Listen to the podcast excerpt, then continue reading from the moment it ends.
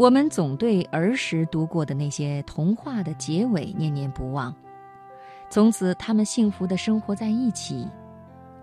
对这样的结尾，我们的解读是：从此大家爱并快乐着。爱和快乐是一对孪生姐妹。如果你笑脸灿烂，你的心里一定充满了爱；如果你付出了爱，你的心里就充盈着快乐。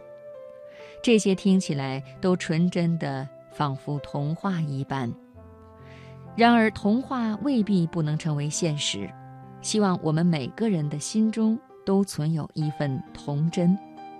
今晚我们一起来分享陈祖芬的散文《童年是哪一天结束的》。小孩最接近人的本质。老子说：“含德之后，比于赤子。”意思是道德厚重的人比得上出生的婴儿。婴儿筋骨柔弱，拳头却握得很牢固。老子讲婴儿，和之至也？和即纯和，与天地之和合而为一。记得法国童话《小王子》的献词：所有的大人都曾经是孩子，期望所有的大人都应该是孩子。创造米老鼠的沃尔特·迪士尼说：“我要唤起的是这个世界正在泯灭的孩子气的天真。喜欢米老鼠，喜欢孙悟空，是人类的天性，是世界需要天真的证明。”一双天真好奇的眼睛和一颗童心是成长的前因，是发展的定金。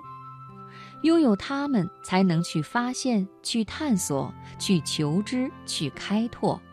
我们的所得必将无止境、无穷尽。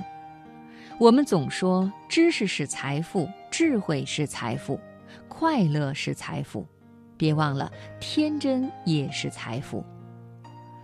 令人担忧的是，现代人一路行走，一路丢失珍贵的东西，丢失了单纯，丢失了天真，丢失了快乐，也丢失了爱。衡量一个社会的发展有诸多指数，我想应该再加上一个指数——孩子气指数，就是拥有简单的快乐和飞扬的心灵。就是拥有无限的想象和无尽的创新。我相信现代化会释放人缤纷的个性和美丽的童心，使想象扩充、梦幻延伸、创意纷呈，使儿童更具智慧，使成人更多天真。我当然希望我们的时代数字化，我也希望我们的心灵少儿化。让更多的人找到自我，更多的人帮助他人，让社会更多理性，人间更多真情。有报纸曾经提出一个令人心惊的问题：童年是哪一天结束的？我想，童年是在失去天真、失去想象力的时候结束的。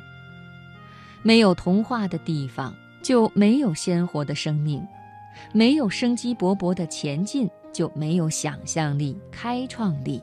反思我们的生活，其中很多乐趣是自己摒弃或丢失的，难道这是成年的代价吗？明末大思想家李治有一篇《童心说》，他说：“夫童心者，真心也。天下之至文，未有不出于童心焉者也。”不管是学校教育还是社会建设，纵然有很多重量级的理念，但我想，和他们同样重要的是童心说，是婴儿行，是真善美。今天，就让我们重新启动童心，让我们一起慢慢变小。愿所有的男人、女人还原成男孩子、女孩子。